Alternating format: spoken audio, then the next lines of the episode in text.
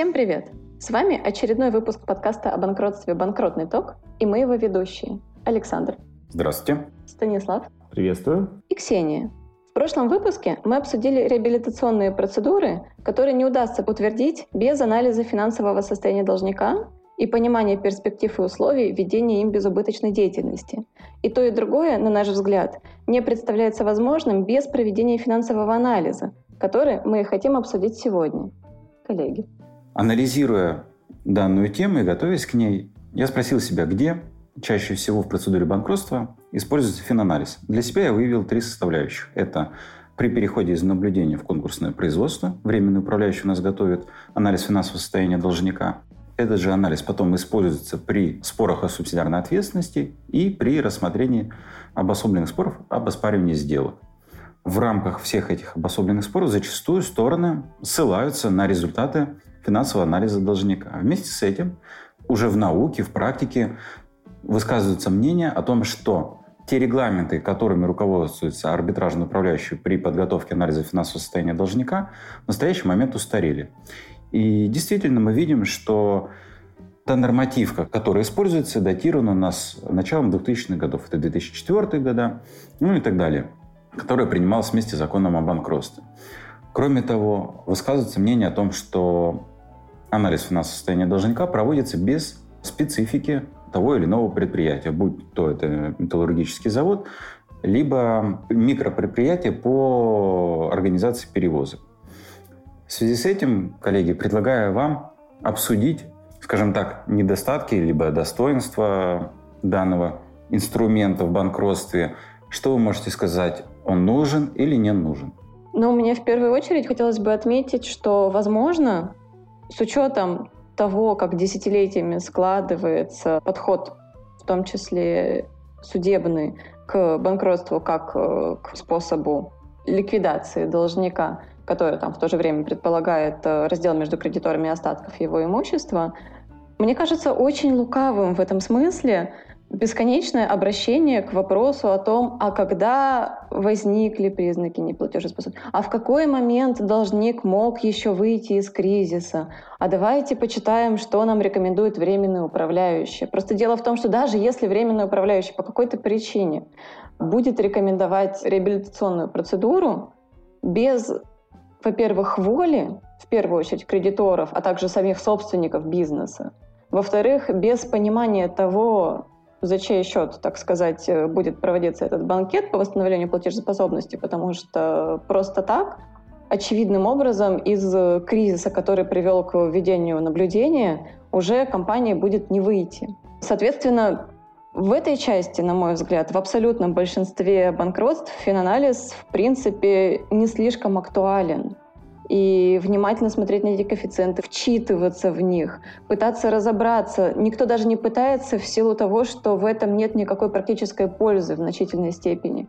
А если речь доходит до того, что кто-то там КДЛ, либо кредитор, либо кто-то еще начинает рассматривать возможность того, чтобы вывести должника из кризиса и некоторым образом профинансировать все это дело, уже привлекаются специалисты несколько иного уровня, чем арбитражные управляющие. Тогда уже начинают проводиться и экспертизы, или какие-то очень подробные готовятся бизнес-планы, которые будут определять дальнейшую деятельность должника. И в этой части, в части коэффициентов, которые все также бесконечно ругают из-за их э, неактуальности и вопросов к их э, достоверности и применимости, в принципе, есть желание все вот эти вот десятки страниц в значительной степени как-то ну, опустить, потому что это представляется в большинстве случаев пустой работы. Да, безусловно, и я не вижу все-таки проблемы в том, что постановление правительства непосредственно 367 было принято довольно-таки давно. Проблему я вижу как раз в том, что несмотря на все эти методики и нюансы, которые присущи работе управляющего в этот конкретный момент времени, а именно подготовка финансового анализа. Основная проблема заключается, как верно отметила Ксения, в том, что прокураторский формат банкротства и взаимное недоверие не позволяет все-таки кредиторам прислушиваться к мнению управляющего. А если даже бы у нас не собрание принимало решение о судьбе должника в части следующей процедуры, которую вводить следом за процедурой наблюдения, то, очевидно, суд, на которого тоже возложена определенная обязанность не слепо руководствоваться решением собрания кредиторов, но и все-таки рассматривать отчет управляющего с точки зрения выводов, в том числе финансового анализа, так вот, э, суды, возможно, в силу исключительной своей загруженности, принимают в расчет только непосредственно выводы, не берясь все-таки за анализ э, мотивировочной части этого документа в целом. Что касается финансового анализа, то тут, наверное, не соглашусь, что не предполагает его подготовка учета специфики деятельности должника. Напротив, у нас же там есть анализ рынка и прочее. Однако, э, зачастую управляющий, который обладает определенным инструментарием, не всегда действительно имеет э, возможность пообщаться с органами управления или с какими-то там техническими специалистами, чтобы вникнуть в саму суть той хозяйственной деятельности, которая была присуща должнику до момента введения в отношении него процедуры. Если представить такой утопический формат, то, наверное, идеальный финанализ готовился бы с привлечением аудиторов, а не только непосредственно с использованием управляющим программного обеспечения с привлечением э, специалистов из той сферы, которая, по крайней мере, близка деятельности должника. Однако все мы прекрасно понимаем, что в период процедуры наблюдения, безусловно, никто не поощрит такое рвение управляющего подготовить обоснованный финанализ с привлечением специалистов и оплатой их услуг, поскольку это тяжким бременем в составе текущих расходов ляжет на должника, и скорее управляющий воздержится от принятия таких мер, поскольку впоследствии к нему будут заявлены требования о компенсации этих расходов, которые, безусловно, никто не посчитает обоснованными. Так вот, в конечном итоге мы получаем документ, который действительно не содержит э, толком анализа, который как вы верно, Александр, заметили, применяется в большом количестве обособленных споров. Однако используется из всего этого анализа хозяйственной деятельности только момент возникновения признаков объективного банкротства и то, который невозможно признать э, безусловно достоверным, поскольку у нас э, все эти коэффициенты поставлены в зависимость от там, скачков, которые основным своим материалом имеют бухгалтерскую отчетность. Как мы все прекрасно понимаем, которая не всегда отвечает э, признакам достоверности и реальному положению дел. Вот, поэтому недостатков у этого документа, безусловно, много, но проблема не в только методиках или устаревании той базы, на которых они основаны, а все-таки в самой процедуре и вовлеченных в нее лицах. Мне кажется, проблема здесь гораздо глубже, и она происходит из-за того, что те идеи, наверное, которые закладывались и при принятии постановления о проведении финанализа, принятии закона о банкротстве, которым мы сейчас все руководствуемся, уже спустя 20 лет немного деформировались. А именно в том смысле, что если мы посмотрим что является целью финанализа? Это определение следующей процедуры, применяемой в деле о банкротстве. Он проводится в наблюдении, и дальше у нас временный управляющий приходит к определенному выводу, что там конкурсное производство, финансовое оздоровление, внешнее управление. Вместе с этим, как я уже сказал, само понятие у нас банкротства деформировалось в некую похоронную процедуру компании.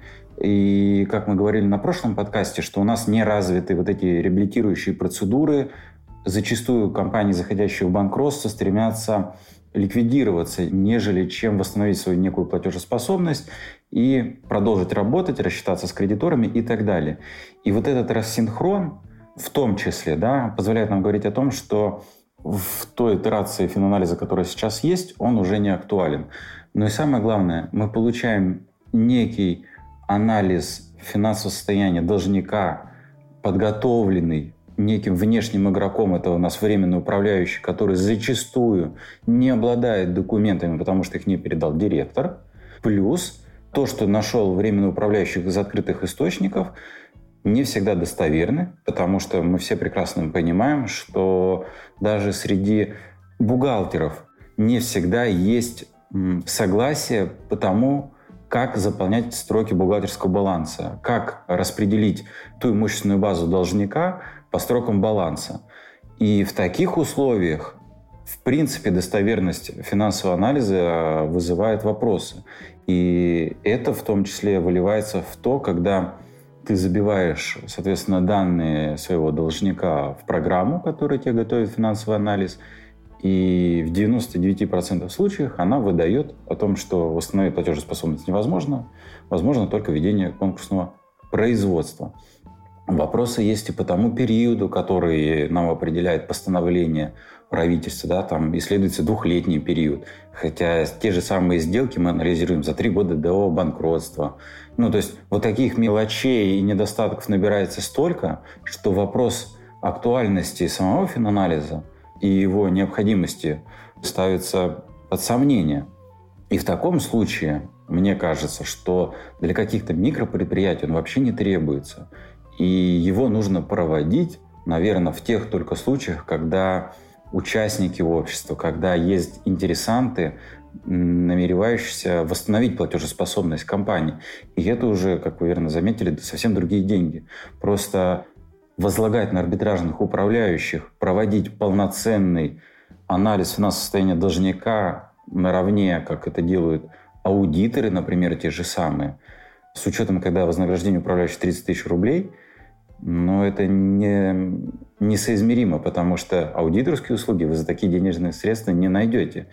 При том, что аудиторы работают с первичкой, которая им спокойно предоставляется, аудиторы не работают в рамках конфликта интересов кредитор-должник, то вот в таких реалиях, да, эта история с анализом финансового состояния должника, во-первых, должна как-то спонсироваться дополнительно, а во-вторых, проводиться в то время, когда это уместно и когда есть этому интересанты.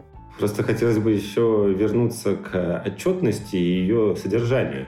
Если у нас эти коэффициенты, которые являются маркерами, на основании которых э, в дальнейшем управляющему вменено в обязанность проанализировать сделки, где эти скачки коэффициентов имели место, можно для примера привести ситуацию, когда в один период у нас э, должник произвел отчуждение основных средств, которые с учетом амортизации по балансовой стоимости составляли там, 1 миллион рублей – и в этот же момент времени приобрел основные средства, поставив их на баланс. Вот ставя их на баланс, он ставит все по тому же одному миллиону рублей, а то, что он фактически произвел отчуждение, и поскольку не производилось переоценки, в условиях рынка стоило бы 10 миллионов. И по факту у нас структура баланса никак не поменялась, но мы приобрели актив стоимостью 1 миллион рублей, а произвели отчуждение актива стоимостью 10, все за тот же пресловутый 1 миллион рублей. И если мы говорим о том, что управляющий анализировать должен сделки в момент каких-то там скачков, здесь он будет введен в заблуждение именно содержанием этой отчетности.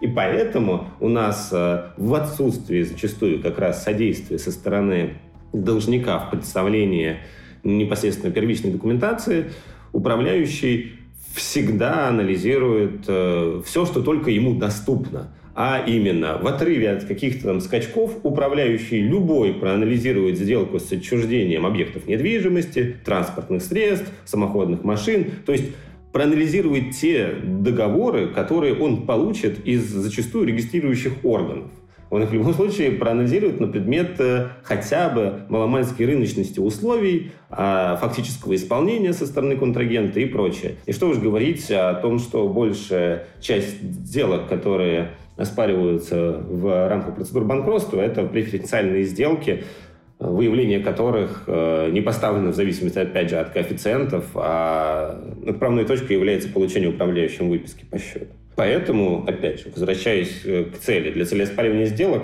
финансовый анализ не особо-то нужен, даже если мы опираемся на него с точки зрения возникновения признаков объективного банкротства, которое вроде как предполагается выявить при его проведении.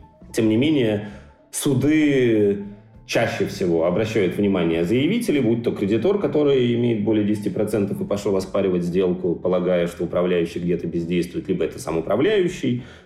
У суда всегда резонный вопрос. Хорошо, вот вы сказали, у вас э, возникновение признаков банкротства, вот конкретная дата. А есть ли кредиторы, которые установлены в реестре в привязке к этой дате? Есть ли, собственно говоря, иные свидетельства тому, помимо выводов финанализа, то есть скептически к этим выводам относятся даже и суды, которые позволили бы нам категорично утверждать, что именно тогда признаки банкротства были, и ваш контрагент, безусловно, о них знал? Совершенно согласна с вами, Станислав. И в этом смысле мне кажется необходимым как раз-таки на этапе подготовки временным управляющим вот это заключение и своего отчета по итогам процедуры как раз-таки было бы хорошо и очень бы хотелось видеть в этом документе как раз-таки информацию, которая в будущем будет иметь практическую пользу для следующей процедуры, в частности, в том, что касается субсидиарки. То есть, чтобы управляющий не просто сказал, вот, смотрите, по балансу у нас тут поползли вниз все наши графики, значит, тогда-то и наступили признаки неплатежеспособности. А напротив, то есть когда дело дойдет до подготовки заявления о привлечении к субсидиарной ответственности, там будут уже совершенно другие доводы в отношении причин банкротства, когда возникли признаки объективного банкротства, как контролирующее лицо на них повлияло. И в этом смысле, если бы временный управляющий, по большому счету, он работает с теми же документами, которые в будущем получат конкурсные и кредиторы. Те же самые выписки, те же самые сделки, если они были, если они фиксируются в регистрирующих органах.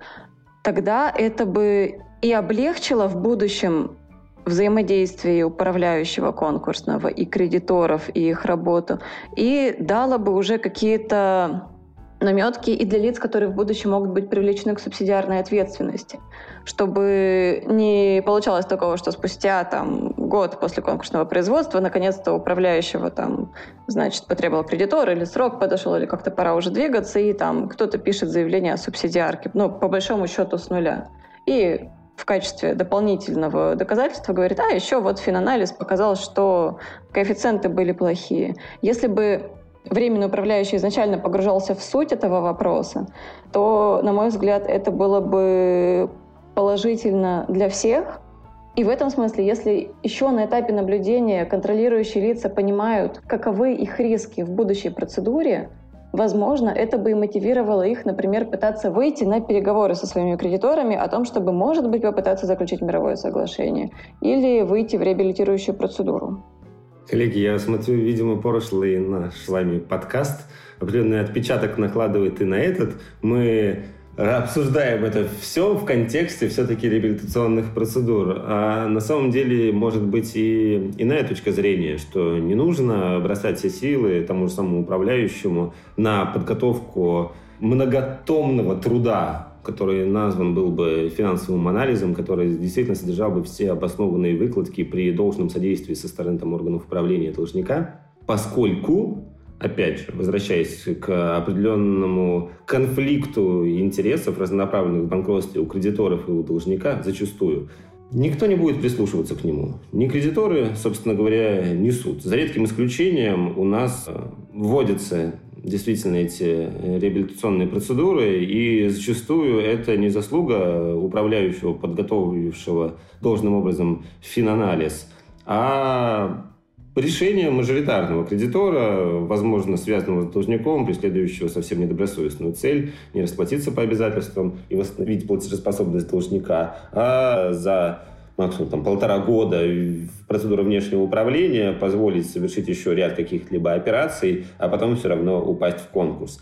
Так э, для чего же э, управляющему столько сил и энергии тратить на данный документ, если можно действительно выгрузить его из э, специальной программы и использовать в большинстве обособленных споров? именно как отправную точку. То есть вот у меня финанализ сказал, что 1 января 2021 года признаки банкротства возникли. И пускай теперь контрагент по сделке пытается это опровергать, или лицо, привлекаемое к субсидиарной ответственности. Возможно, никто и не придет. И для чего мне нужно было я говорю, так много времени на него тратить, если, в принципе, мне он нужен только э, в условиях, когда... А все равно и спорить никто не будет. Так и, собственно говоря, вот задача Вы буквально описали ситуацию, которая складывается сейчас в большом числе дела банкротства, на мой взгляд. Безусловно. Мне кажется, слушая вас, что тебя, Ксюш, что вас, Станислав, то и на контрагентов, и на контролирующих должника лиц вы возлагаете некую обязанность при проведении своих финансовых операций уже сразу закладывать необходимость исследования финансового анализа как своего, своей компании, так и своего контрагента. Но не является ли это чрезмерной нагрузкой на КДЛов, на контрагентов? А, ну, сидит директор, ну, он занимается бизнесом. Тут купил, там продал. И, ну, хорошо, есть у него еще финансовый директор. Допустим, есть коммерческий директор и бухгалтер. Но вот закладывать всю эту историю, что они должны отслеживать совершается ли их платеж да, или какое-то отчуждение имущества в период неплатежеспособности по условной программе в будущем. Потому что если за три года до возбуждения дела о банкротстве, но ну, это еще нужно об этом прям вот стратегически думать. А если мы говорим о контрагентах, ну это совсем тогда уже перебор. У нас тогда никаких сделок не будет совершаться, потому что с чего мы все начали, что если прогнать через э, программу, которая делает финансовый анализ, отчетность э, должника за последние три года, и в начале трехлетнего периода совершает контрагент с ним операцию, и э, финансовый анализ покажет, что был период неплатежеспособности, такие сделки никогда не будут совершаться. Смею с вами не согласиться, потому что и в сегодняшних реалиях мы чаще всего на практике сталкиваемся с ситуацией, что инициирование того или иного обособленного спора по мотиву того, что это подозрительная сделка, преследующая цель причинить имущественный вред кредиторам. Контрагент не заложник ситуации, на него не перекладывается бремя доказывания определенных обстоятельств. Просто управляющий, инициируя этот спор, чаще всего не имеет э, у себя либо э, документов, контрагент не всегда реагирует на запросы управляющего, а управляющий, даже если допускает, что сделка совершалась и в рынке, и имущественный вред фактически не был причинен, подает такое заявление только чтобы его потом не упрекнули в бездействии. И вот если все-таки на то пошло, когда мы э, ссылаемся на выводы финанализа, все равно контрагенты так или иначе и суды принимают их позицию, ссылаются на... А какая разница, что в финанализе управляющего там было? Установлено с точки зрения момента возникновения признаков объективного банкротства. Вы мне в картотеке арбитражных дел покажите хоть один спор о взыскании, чтобы обосновать мою осведомленность о неких этих признаках неплатежеспособности. В условиях того, что я не являюсь аффилированным к должнику лицом, заинтересованным лицом, контрагенту не составит сложности, если он действительно независим, отбить эти притязания. Ну, я с вами тут не соглашусь, потому что 35-й пленум содержит как раз упоминание, что размещение в картотеке споров не свидетельствует о том, что контрагент знал о тяжелом финансовом состоянии должника. Это раз. А второе, все-таки, если вы, как представитель вот такого ответчика по сделке, ну, мне кажется, действуйте максимально добросовестно в целях оказания квалифицированной юридической услуги своему доверителю, вы будете обязаны разбивать довод конкурсного управляющего о неплатежеспособности, который, в свою очередь, ссылается на финанализ. И в таком случае вам все равно придется либо заказывать свой дополнительный какой-то анализ финансового состояния должника, развивая финансовый анализ конкурсного управляющего, либо иным образом противодействовать этому доводу конкурсного управляющего. Так я возвращаюсь все-таки к 63-му пленуму и тем э, предпосылкам, которые он дает для контрагента отбить необоснованные заявления управляющего. Я об этом и говорю, что если нет в картотеке сведений о наличии взысканий, то как не связанное с должником лицо могло знать о признаках неплатежеспособности как э, обязательного атрибута оспаривания сделки по 61.2? То есть все равно это возвращаясь к финанализу, вы хотите создать ситуацию, при которой управляющий его настолько хорошо подготовит, что тогда, возможно, этого оспаривания не будет вовсе. А если мы говорим, что это поверхностная история, то и отбивать ее, в моем понимании, контрагенту по сделке легче. Возвращаясь к тому, что сказал Саша, действительно в юридическом сообществе иногда звучат голоса, которые призывают распространить на менеджмент организации обязанности, либо рекомендовать им на постоянной основе следить за своей бухгалтерской отчетностью, за тем, какие там, значит, складываются коэффициенты, чтобы определить момент, когда их компания начинает двигаться к кризисному состоянию.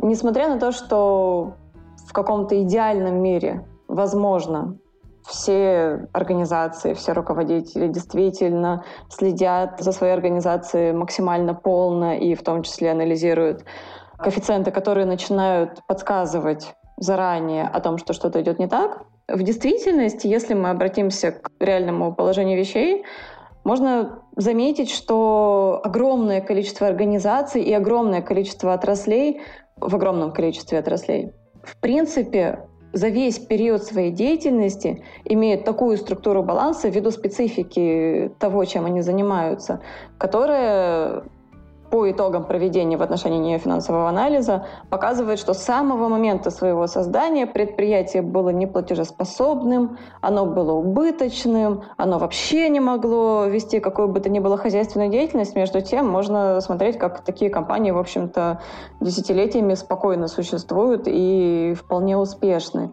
Поэтому тут я соглашусь с коллегами, наверное, в значительной степени, что и на менеджмент возлагать такую обязанность, и потом ее нарушение им вменять при там, привлечении к субсидиарке, и тем более ссылаться на то, что контрагент, например, вступая в сделку с должником, который впоследствии будет оспариваться, видел баланс должника, видел его, значит, неудовлетворительную структуру и в этом смысле был осведомлен о неплатежеспособности, это, конечно, на мой взгляд, явно излишне.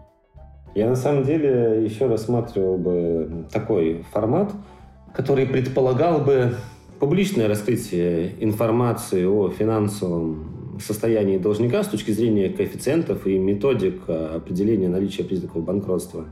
Например, у нас есть э, специальные программы, онлайн-сервисы, которые позволяют, правда, на возмездной основе получить э, информацию не только об отчетности, о возбужденных исполпроизводствах, о товарных знаках, но и о том, какое финансовое положение у конкретного юридического лица имеет место с учетом представленной им и публично раскрытой отчетности. Так вот, я бы, возможно, посчитал бы целесообразным, если у нас э, отчетность э, в публичном доступе есть, то почему бы, раз она уже у нас в электронном формате э, существует, не создать какой-нибудь программный продукт, который выгружал бы эту отчетность с точки зрения того же самого финанализа и делал его доступным тем же контрагентам, тем же самым, получается, участникам общества, которые бы с учетом этих выкладок могли бы участники собраться и позадавать правильные вопросы руководителю. Собственно говоря, у нас здесь э, согласно этим данным и отчетности, безусловно, проблемы. Нужно ли нам сейчас принимать какое-то посильное участие? Нужно ли нам как-то декапитализировать должника, чтобы он не оказался в процедуре банкротства, чтобы не пострадали наши контрагенты, наши покупатели, в конце концов.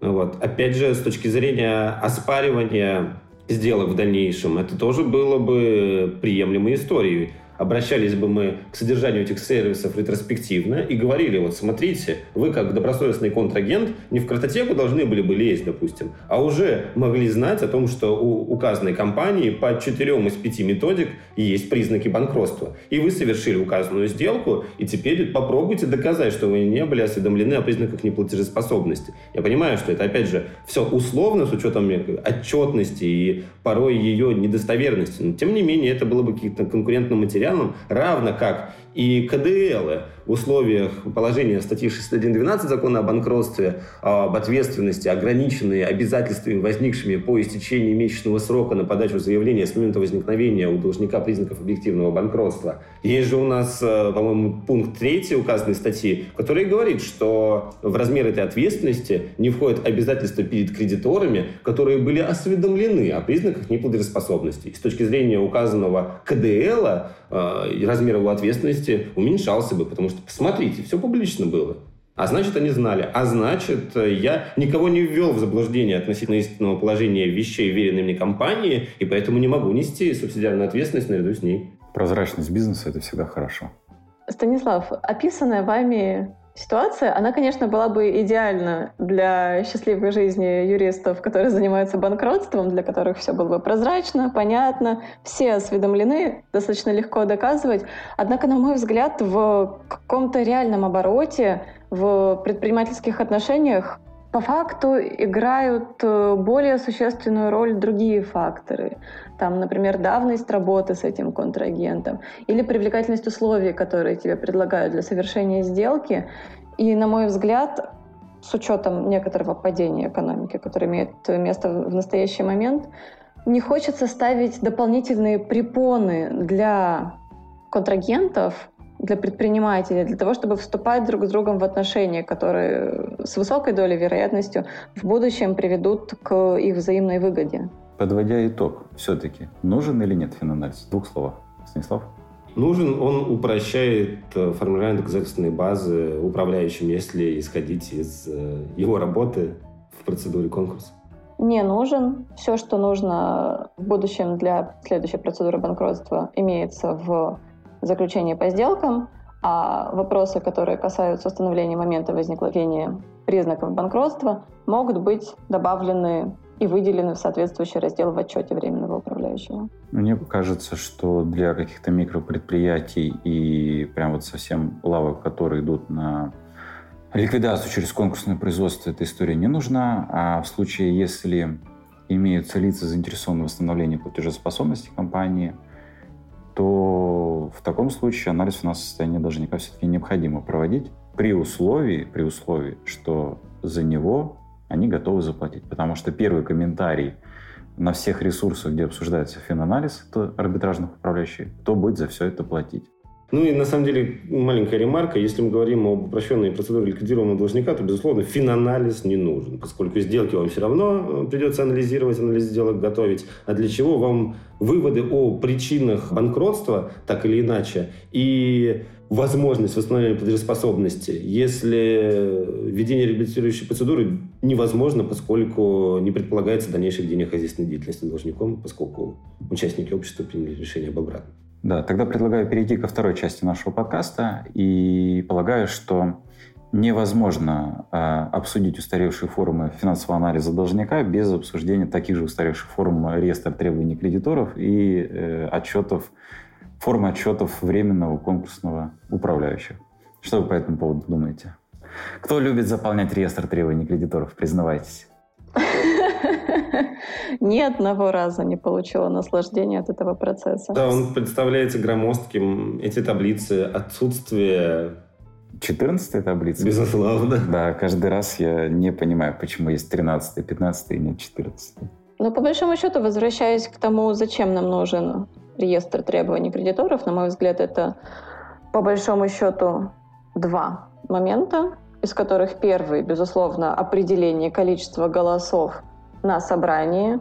В любом случае, готовясь к собранию, арбитражный управляющий открывает Excel, готовит табличку, считает, сколько у кого процентов, отражает это в журнале регистрации и в последующем в протоколе.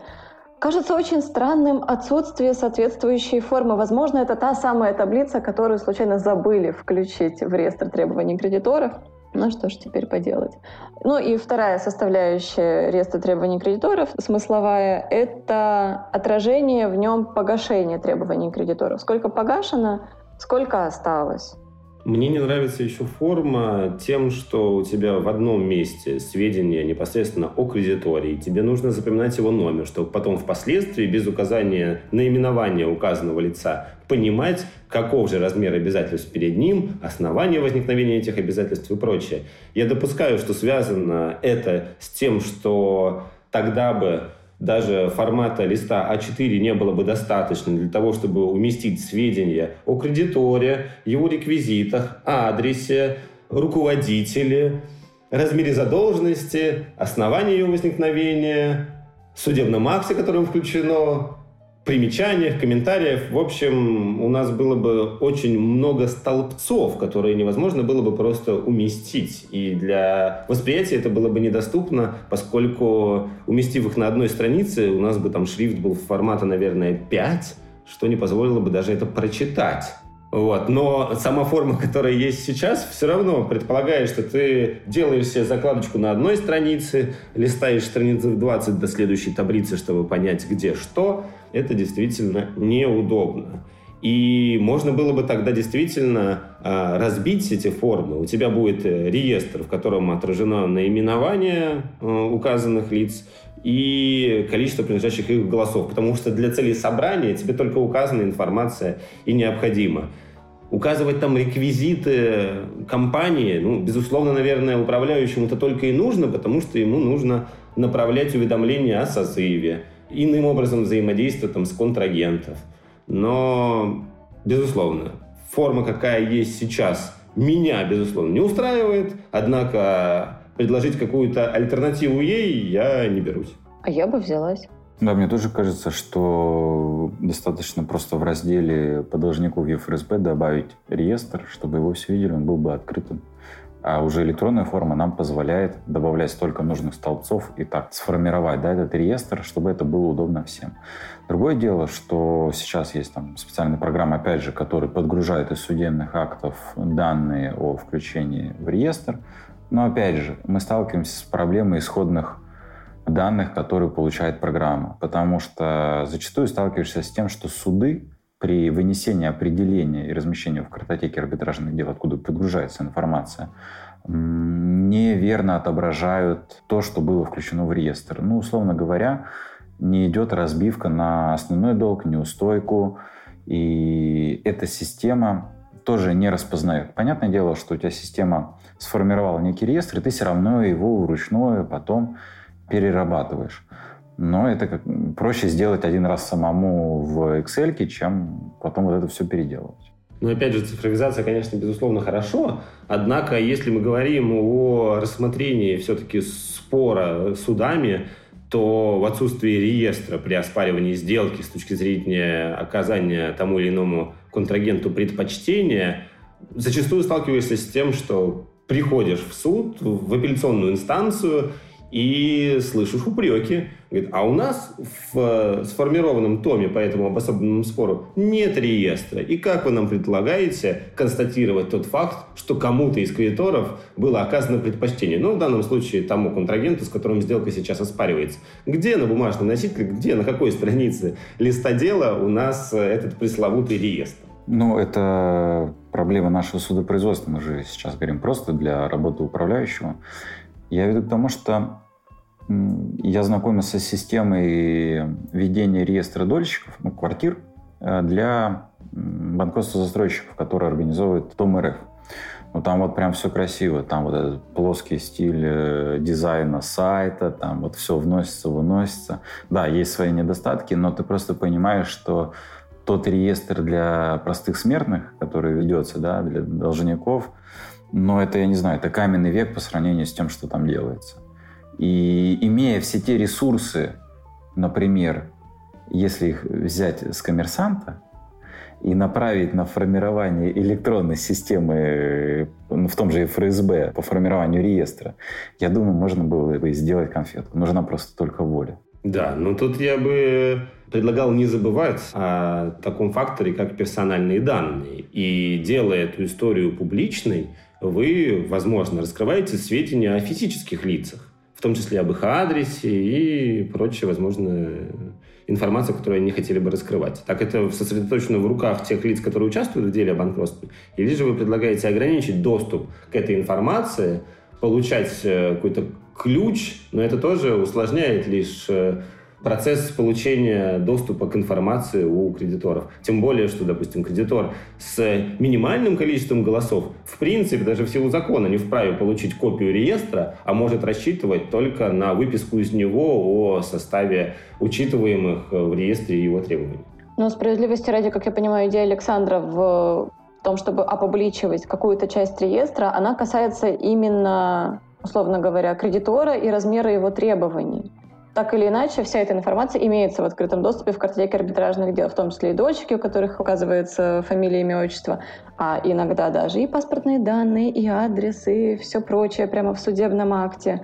Тут э, в этом смысле, наверное, нет причин говорить о раскрытии персональных данных, однако согласна с тем, что какая-то часть реестра упрощающая и, например, лицу, которое намеревается приобрести право требования у кого-то из кредиторов. Или тем же самым кредиторам, когда они участвуют в деле о банкротстве, в котором кредиторов 50, кто-то правопринимался, кого кто-то исключался из реестра. В этом деле достаточно сложно разобраться. Такая система была бы очень хороша для определения быстрого расстановки сил в деле о банкротстве. И как раз э, это позволило бы, возможно, создавать некие коалиции в процедуре. Ведь так большинство видит возможность пообщаться и на самом деле в первый раз встречается на первом собрании кредиторов. До этого установить какую-то связь э, с иными кредиторами невозможно, а значит невозможно обсудить перспективы дальнейшего ведения либо борьбы с должником, либо взаимодействия с ним. Получается, мы на первом собрании встретились, послушали управляющего, по сути, только в рот ему смотрим. А где же взаимодействие, где же диалог, возможно, конструктивный? А так, имея сведения о адресе контрагента, вы с ним связались, договорились, что-то обсудили.